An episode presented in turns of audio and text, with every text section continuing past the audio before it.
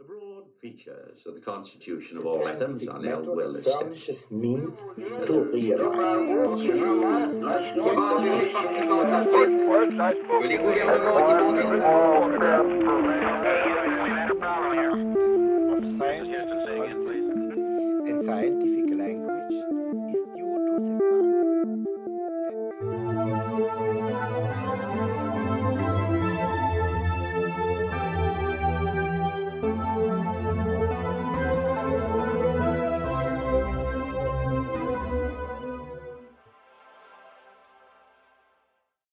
Новый выпуск подкаста 42 Юрия Каретина и Юлии Сомовой.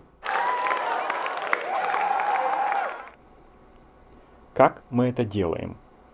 Для таксистов и детей. Так как таксистов можно приравнять к детям, Не знаю, как ты, Юля, я, например, родился ученым.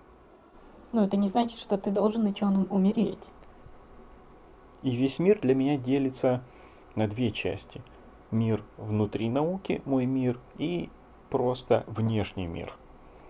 И мне иногда становится интересно, как видят мой мир жители внешнего мира оттуда, из космоса. Из безвоздушного пространства. И причем мне практически не у кого спросить, потому что почти все мои друзья, знакомые, они из моего мира. И вот я спрашиваю своих родственников, друзей, знакомых, что они думают, что они знают или не знают об этом мире, или что хотели бы узнать, и они отвечают глубокомысленным молчанием. Хм, надо подумать. А я, сдавая в свое время экзамены в университете на тройке, знаю, что когда ты знаешь, что ты чего-то не знаешь, а еще лучше, когда ты знаешь, чего именно ты не знаешь, это уже хорошо.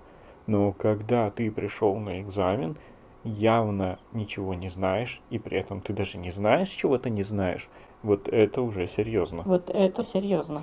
И когда я спросил мою подругу Анну Добжанскую, которая, кстати, недавно начала тоже свой околонаучный подкаст, называется «Человек и другие», спросил, как ты думаешь, а люди из внешнего мира, что они знают или не знают о нашем мире, о том, что делают ученые и что такое наука? И она ответила кратко и лаконично. Ничего. Именно так. Часто это ничего относится даже к студентам, которые приходят в университет на первый курс для того, чтобы через 5 или 7 лет, включая аспирантуру, стать учеными. Хотя, может быть, это и не страшно, что они не знают. В их жизни останутся сюрпризы. Ладно, студенты, таксист везет меня на работу, и он не знает, зачем он это делает, и зачем я это делаю, и что я там сейчас буду делать. А я вам сейчас выдам страшную тайну, которую скрывают ученые всего мира от людей из внешней реальности.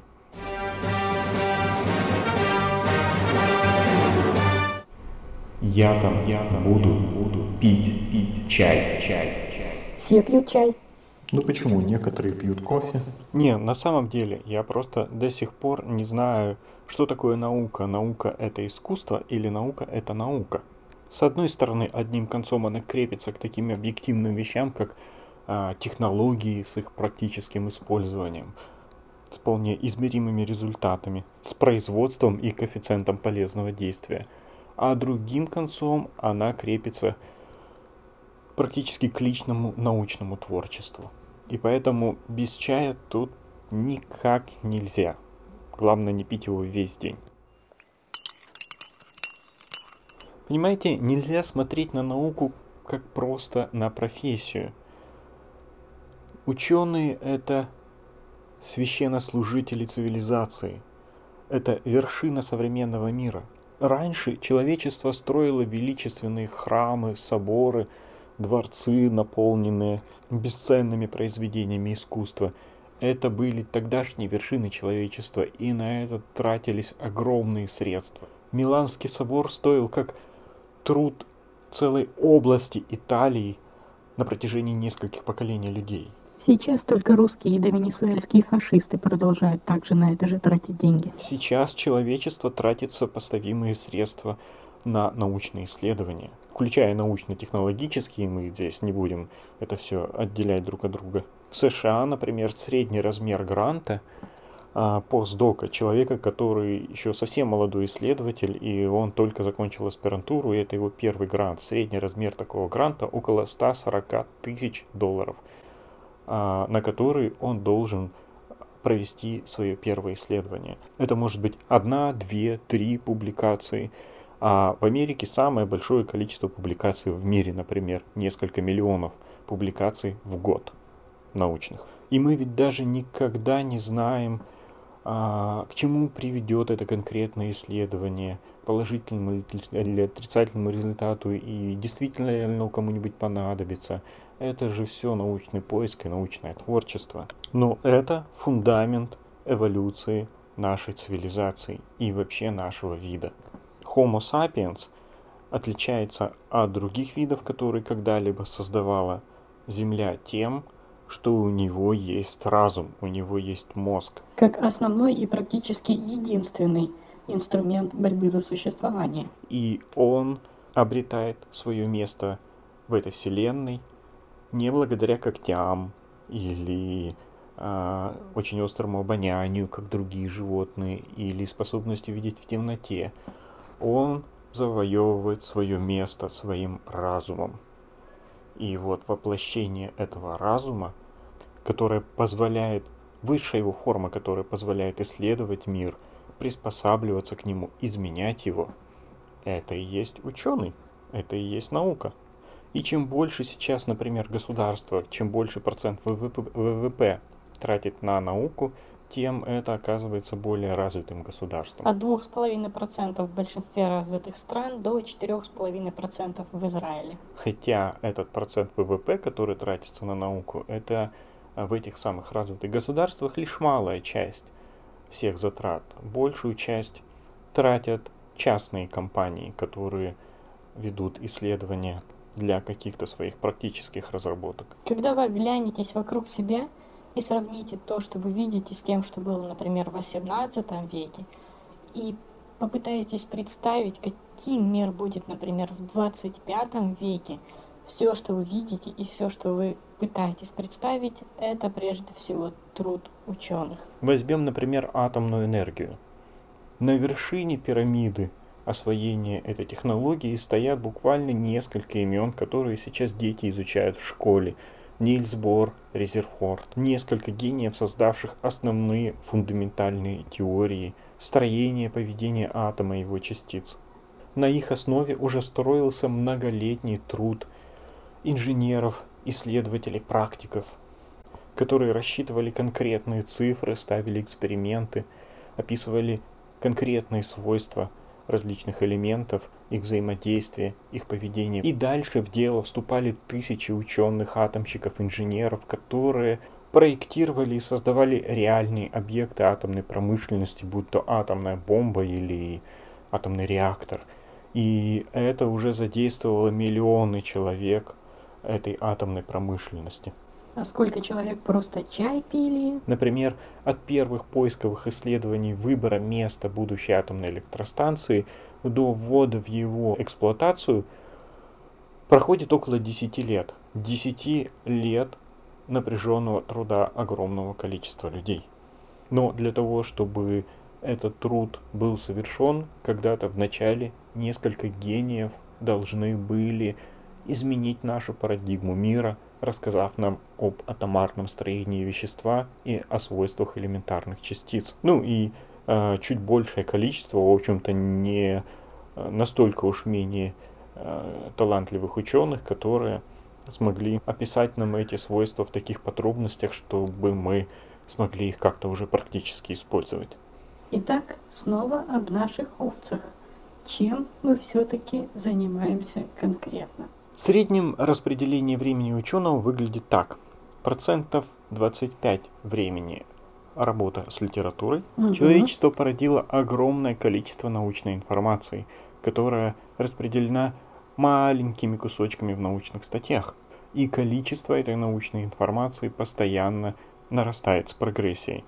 В течение последних 10 лет создано столько же научной информации, сколько за всю предыдущую историю науки. Ну, это на самом деле свойственно не только ученым, а, а вообще всем структурам, производящим информацию. Нормальный журналист-аналитик для того, чтобы написать одну журналистскую аналитическую статью, должен переработать, переработать гораздо больше объем информации, чем будет в его конечной статье. И каждый нейрон должен принять одновременно или почти одновременно, или одновременно очень большое количество сигналов от других нейронов, иногда тысячи или десятки тысяч, для того, чтобы возбудиться и послать сигнал дальше. Итак, почитав, чего там уже понаделали другие, ученый определяется, что известно уже человечеству, что нет и что хорошо было бы узнать. И таким образом, на основе этих знаний, он строит план исследований, который включает в себя какие-нибудь наблюдения или эксперименты.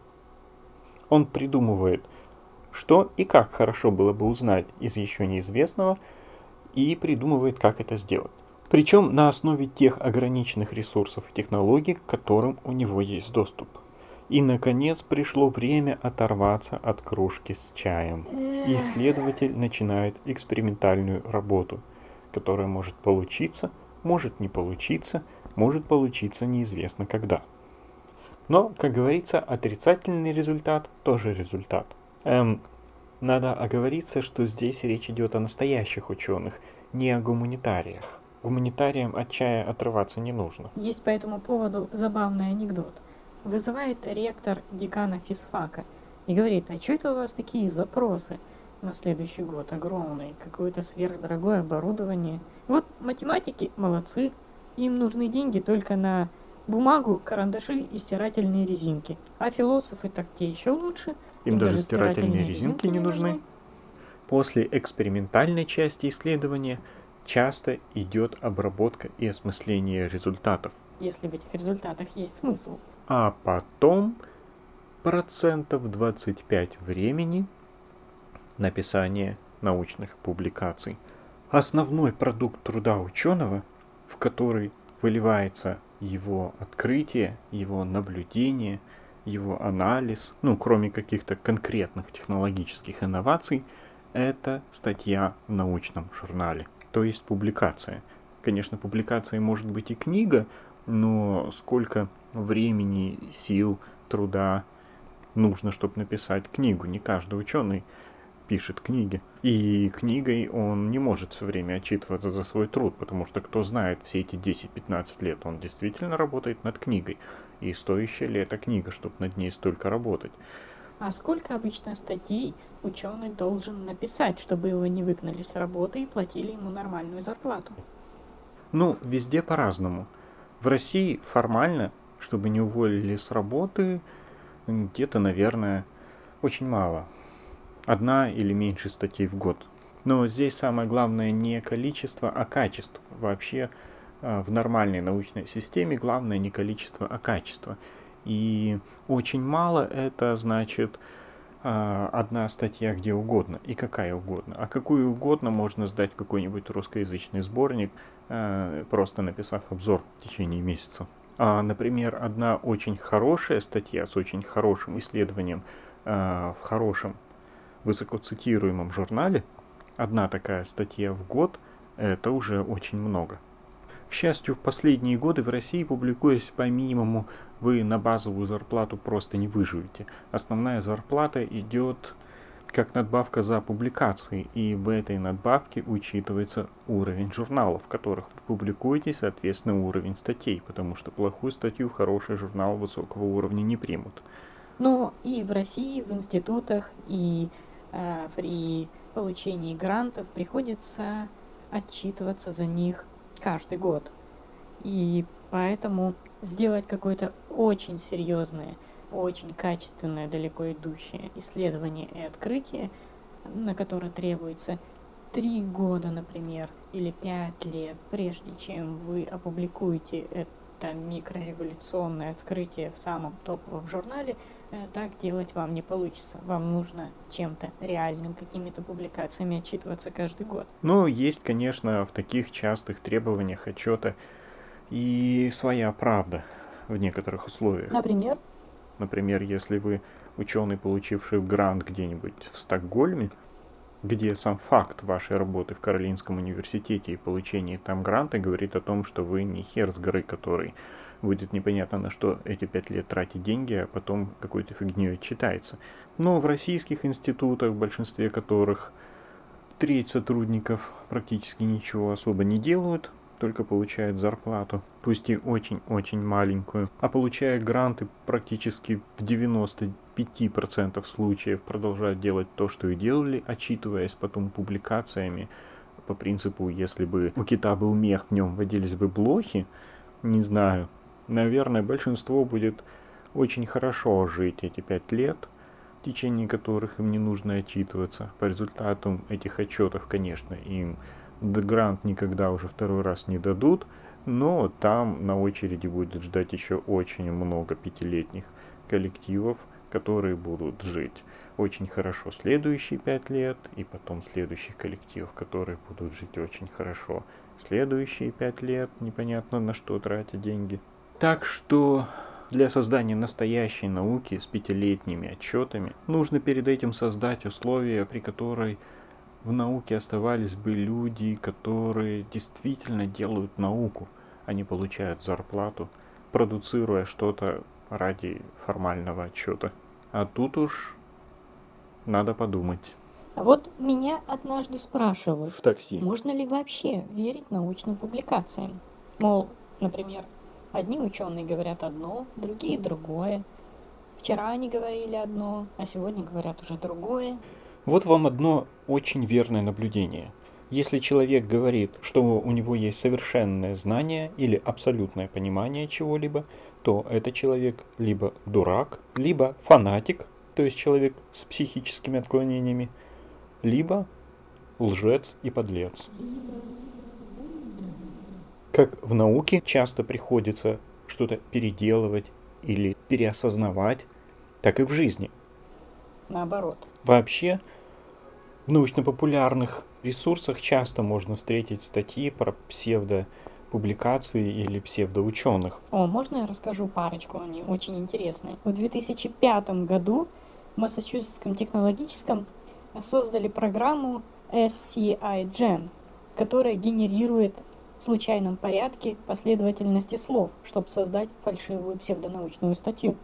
И ей реально начали пользоваться. В течение двух лет компьютерный специалист Кирилл Ламби из университета Джозефа Фурье в Гренобле составлял каталог сгенерированных компьютером статей, которые фигурировали, как оказалось, более чем в 30 материалах научных конференций с 2008 по 2013 год. 16 из них опубликовано немецким издательством Springer, который считается очень хорошим издательством. Журнал Nature провел свои собственные изыскания и к марту 2021 года нашел более 1300 предположительно фейковых статей. Журналы инициировали проверку этих публикаций. В результате около 26%, четверть из них впоследствии были отозваны или помечены как вызывающие беспокойство. Среди отозванных с января прошлого года 370 статей под авторством врачей из китайских больниц, большинство из которых были опубликованы в последние три года. Собеседники Nature заметили, что нередко научные публикации требуются китайским врачам для получения повышения. А вообще эксперты Elsewhere научного издания отмечают появление обманных публикаций, поставленных на поток из нескольких стран, в том числе Китай, Иран и Россия. В прошлом году Elsewhere заявила, что каждый год редакторы издания обнаруживают и предотвращают публикацию тысяч статей, которые, возможно, исходят от организаций по созданию фейков, но некоторые все же попадают в журналы. Один русский ученый 1992 году даже стал лауреатом Шнобелевской и Гнобелевской премии. Это российский химик, член-корреспондент РАН Юрий Стручков. И премию ему дали за достижения в литературе, за то, что в период с 1981 по 1990 год он опубликовал 948 научных работ, то есть в среднем каждые 4 дня у него публиковалась новая статья. Есть даже отдельные исследователи, которые целенаправленно и уже долго занимаются поиском фейковых статей. Например, Джон Карлайл, анестезиолог в государственной больнице общего профиля в английском городе Торки. В свободное время он изучает научные работы, в которых освещаются результаты клинических исследований, медицинских. Клинические исследования оценивают эффективность и безопасность новых лекарственных препаратов. Разработчики должны протестировать новое лекарство на людях, чтобы зарегистрировать его, начать производство и применение – для участия в испытаниях ученые набирают добровольцев, чьи данные – пол, возраст, рост, вес и так далее. Потом указываются при публикации результатов. Все это подделать так, чтобы была абсолютно четкая, достоверная статистическая картина, довольно сложно. Точно так же, как например, поделать выборы в России. И любое нормальное математическое статистическое исследование распределения голосов показывает, что они фейковые. И вот не все разработчики добросовестно подходят к своей задаче. Некоторые намеренно фальсифицируют тайн данные, а другие допускают ошибки по невнимательности. Джон Карлайл выявляет такие случаи, используя статистические методы поиска аномалий в данных. За последние десятилетия он изучил тысячи исследований, от выявления преимуществ конкретных диет до совершенствования протоколов диагностики и лечения. И это помогло выявить крупных фальсификаторов – вводящие в заблуждение статьи были отозваны и исправлены. Все это так, да, все это очень хорошо, протокол написан правильно, но это только с одной стороны. Но с другой стороны, давайте разберемся, как работает процесс приема публикаций к печати и их публикация.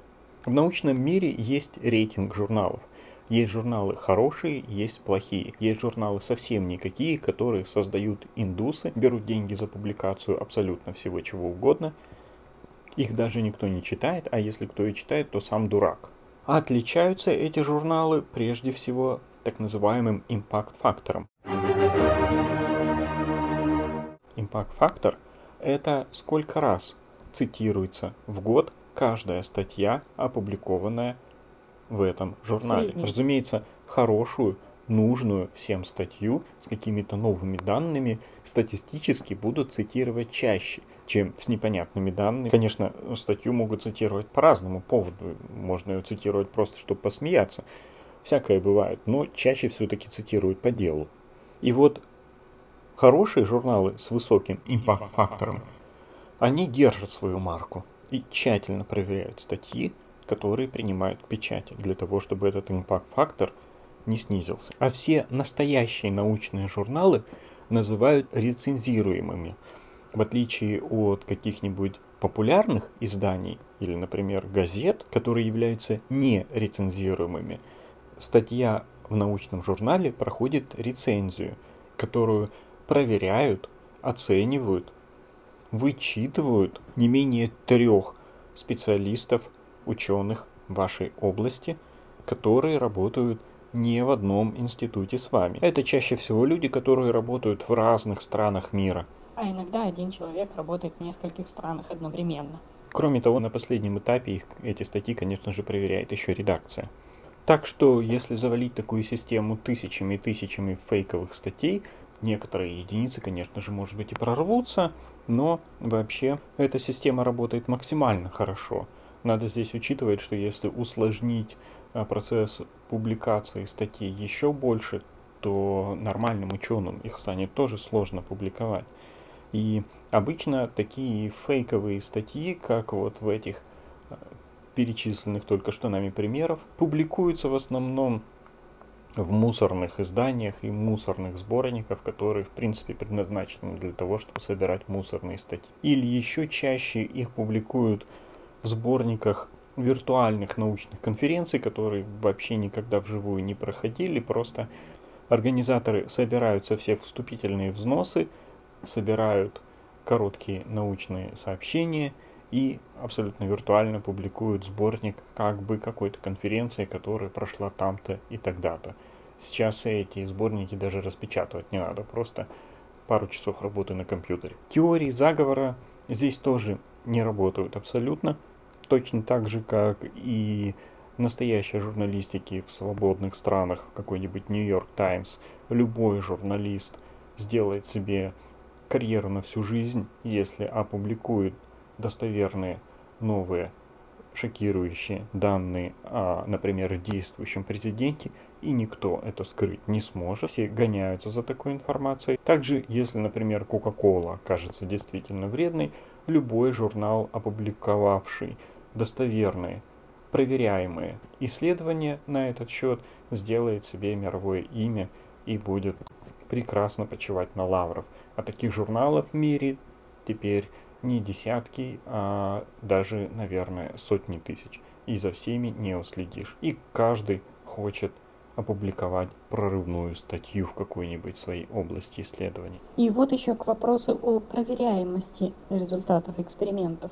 Если вы когда-нибудь читали настоящие научные статьи, то могли заметить, что некоторые из них довольно сложно читать и довольно сложно понимать из-за сложности языка, на котором они написаны. Особенно сложный язык у математиков, даже в Википедии. Даже не прибегая к формулам, посмотрите на определения или понятия математические, которые написаны обычными словами, и вы поймете, что вы не понимаете это определение, потому что вы не понимаете слова, которыми описывается это определение. И если вы пойдете по ссылкам и будете смотреть, что значат эти слова, вы тоже не поймете их значение, потому что они будут составлены из других непонятных слов и определений. Это все происходит не для того, чтобы усложнить вам жизнь.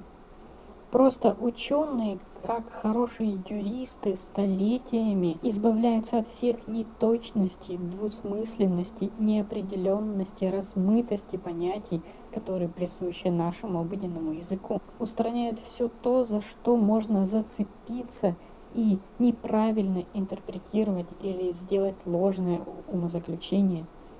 Научный язык получается логически более точен, все его понятия многократно проверены и перепроверены и в точности определены. И границы этих определенностей, а также исключения тоже познаны и описаны. Тогда как в вашем обыденном языке, будем честны, большинство понятий приняты вами на веру. Когда вы читаете научную публикацию, статью, вы видите, что после каждого утверждения, иногда в каждой строчке, там стоит ссылка на какую-то другую научную публикацию, которая тоже до этого была опубликована в рецензируемом научном журнале. Все это не просто так, а от того, что каждое утверждение ученого, даже каждый логический шаг его мысли должен быть обоснован, проверен и подтвержден другими исследованиями или им самим его прошлыми исследованиями раньше. Знаете, каков критерий достоверности научной теории или гипотезы? Возможность доказать ее правильность? Не совсем. Возможность доказать ее неправильность, возможность ее опровергнуть. Исследователь сам должен попытаться честно опровергнуть свою теорию. Вот еще некоторые Таксисты. сомневаются в научном знании, потому что ученые всегда оперируют такими понятиями, как теории, теории, теории, теории. То есть, как бы ученый не знает ничего точно, это всего лишь его теория, его гипотеза. Но, понимаете, вот давайте возьмем какой-нибудь факт из вашей обыденной жизни. Например, вы считаете, что Солнце каждый день всходит на востоке, да, Допустим, на Востоке. и садится на западе. Сколько раз вы конкретно это видели в своей жизни? Прям наблюдали сам процесс того и другого в течение одного дня. Сто раз? Пятьсот? Из этих ваших чисто эмпирических наблюдений можно извлечь процент вероятной ошибки вашей теории о том, что Солнце всегда, каждый день восходит на востоке, а заходит на западе. Некоторые научные эксперименты подтверждаются наблюдениями с точностями до миллионных знаков после запятой, и они при этом не только остаются теориями для ученых, но и еще они продолжают искать новые теории, которые бы с еще большей точностью соответствовали их экспериментальным наблюдениям. Так что вы со всей своей уверенностью в ваших повседневных знаниях находитесь далеко внизу по шкале достоверности по сравнению с любой нормальной научной теорией. К тому же еще совсем недавно со всеми своими религиозными деятелями считали, что Земля вообще плоская. А некоторые абсолютно клинические идиоты продолжают считать это и сейчас. При этом продолжая пользоваться спутником, спутниковым GPS, летать на самолетах, пользоваться земной гравитацией, округлостью небесного тела, находящегося в гидродинамическом гравитационном равновесии, и вращением Земли более-менее равномерно обогреваемым Солнцем. Давайте введем некоторые понятия, когда мы говорим о науке. Часть этих понятий вам известна еще со школы. А часть нет. Например, есть основа научных представлений, которая может быть сформулирована в ее парадигме. Парадигма – это фундамент научных и вообще мировоззренческих понятий, внутри которых мы мыслим и на основе которых мы вообще планируем что-либо изучать и как-либо это доказывать. В общем-то, никто эту парадигму специально не описывал и нигде ее не формулировал полностью. И вы, если хотите, можете ее опровергать, дополнять, уточнять, переформулировать. Ну, конечно, не голословно, а с учетом всех тех знаний, которые были собраны до вас. Иначе не замусоривайте эфир. Есть понятие теории.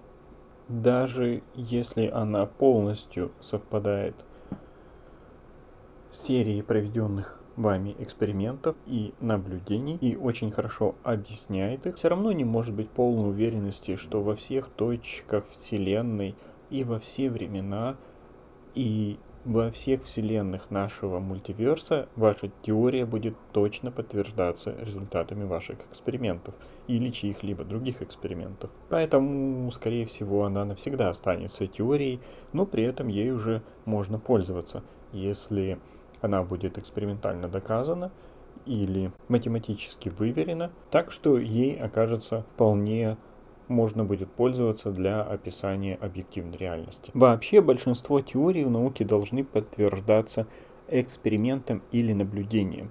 Наблюдение – это главный инструмент научного знания. Исследователь просто наблюдает и максимально беспристрастно записывает все, что видит. А, например, научный эксперимент – это то же самое наблюдение, только проведенное в более строго контролируемых условиях, там, где на него не повлияют или повлияют с меньшей вероятностью факторы внешнего мира.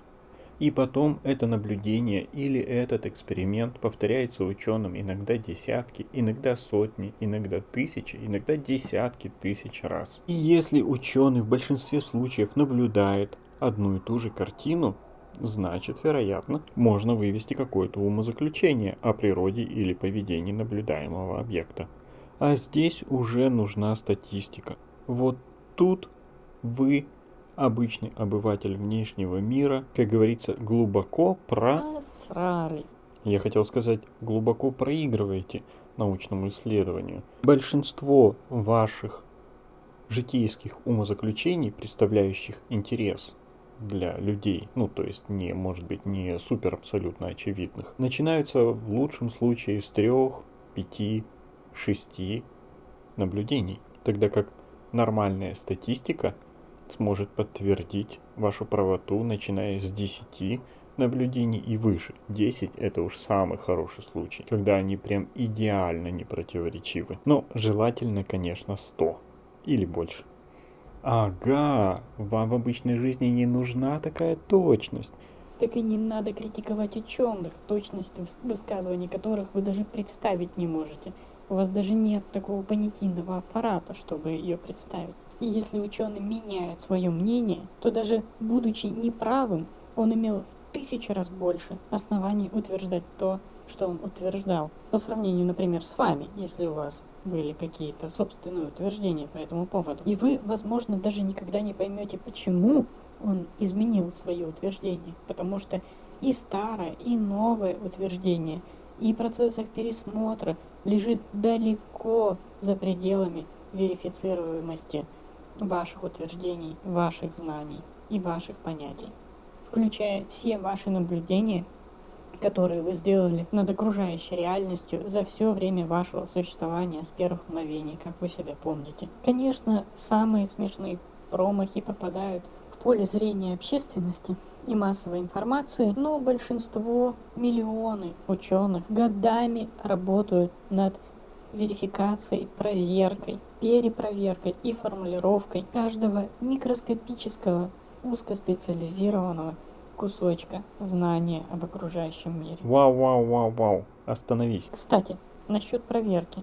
В каждой экспериментальной статье ход проведения эксперимента должен быть описан так, чтобы его смог повторить любой другой исследователь, пользуясь именно этой статьей. И часто если статья окажется интересна научному сообществу, то есть это направление исследования кто-нибудь захочет продолжать, другие исследователи эти результаты перепроверяют.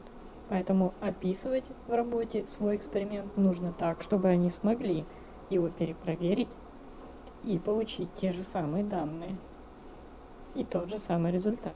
Воспроизводимость результатов – один из ключевых элементов проверки достоверности научного знания. Вот вам и парадигма. Абсолютно необходимое условие. Но оно соблюдается не всегда. Тише. Нельзя сообщать это людям извне. По крайней мере сейчас, в этом выпуске. Так, теперь быстро извинись перед гуманитариями. Гуманитарии, прошу прощения, я пошутил.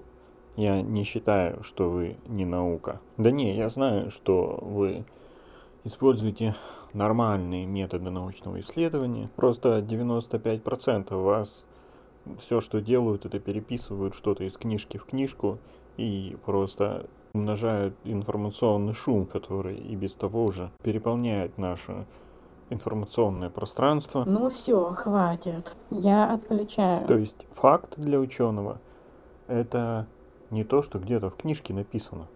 И абсолютно не то, что авторитет сказал, а то, что он может перепроверить. И всякое умозаключение ученого, ну, конечно, достаточно интересное, чтобы на него, в принципе, кто-нибудь обратил внимание, проверяется, перепроверяется, в том числе в попытках его опровергнуть, уточнить, изменить. Наконец, с трупа? Тысячами коллег, которые не состоят э, с ним ни в каком сговоре. Ну, вот и все на сегодня. Всем спасибо, все свободны. Услышьте нас снова. features of the constitution of all atoms are now well established. means to be